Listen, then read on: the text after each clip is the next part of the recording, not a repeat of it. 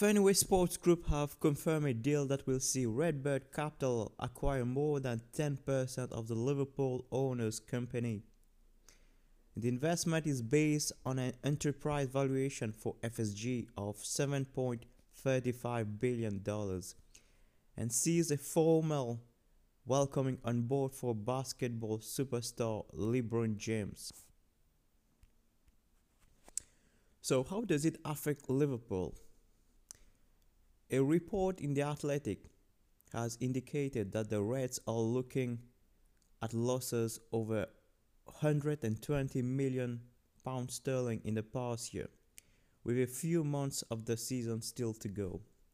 The principal benefit that will occur from this move is that the club can continue with its plans to expand Anfield to a capacity of 61,000, a move that will allow for an increase in revenue over time. Does it affect Liverpool transfer spending? The Reds will not be in a situation of having to sell to buy as per FSG's policy, neither will stray from being financially cautious. What kind of players will Liverpool target?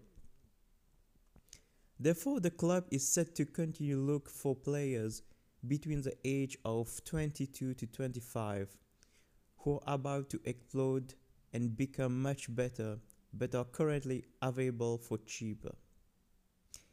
Liverpool have been recently linked with Ibrahima Konate, a talented player available for 34 million pounds sterling at the age of 21 with a huge upside in potential growth.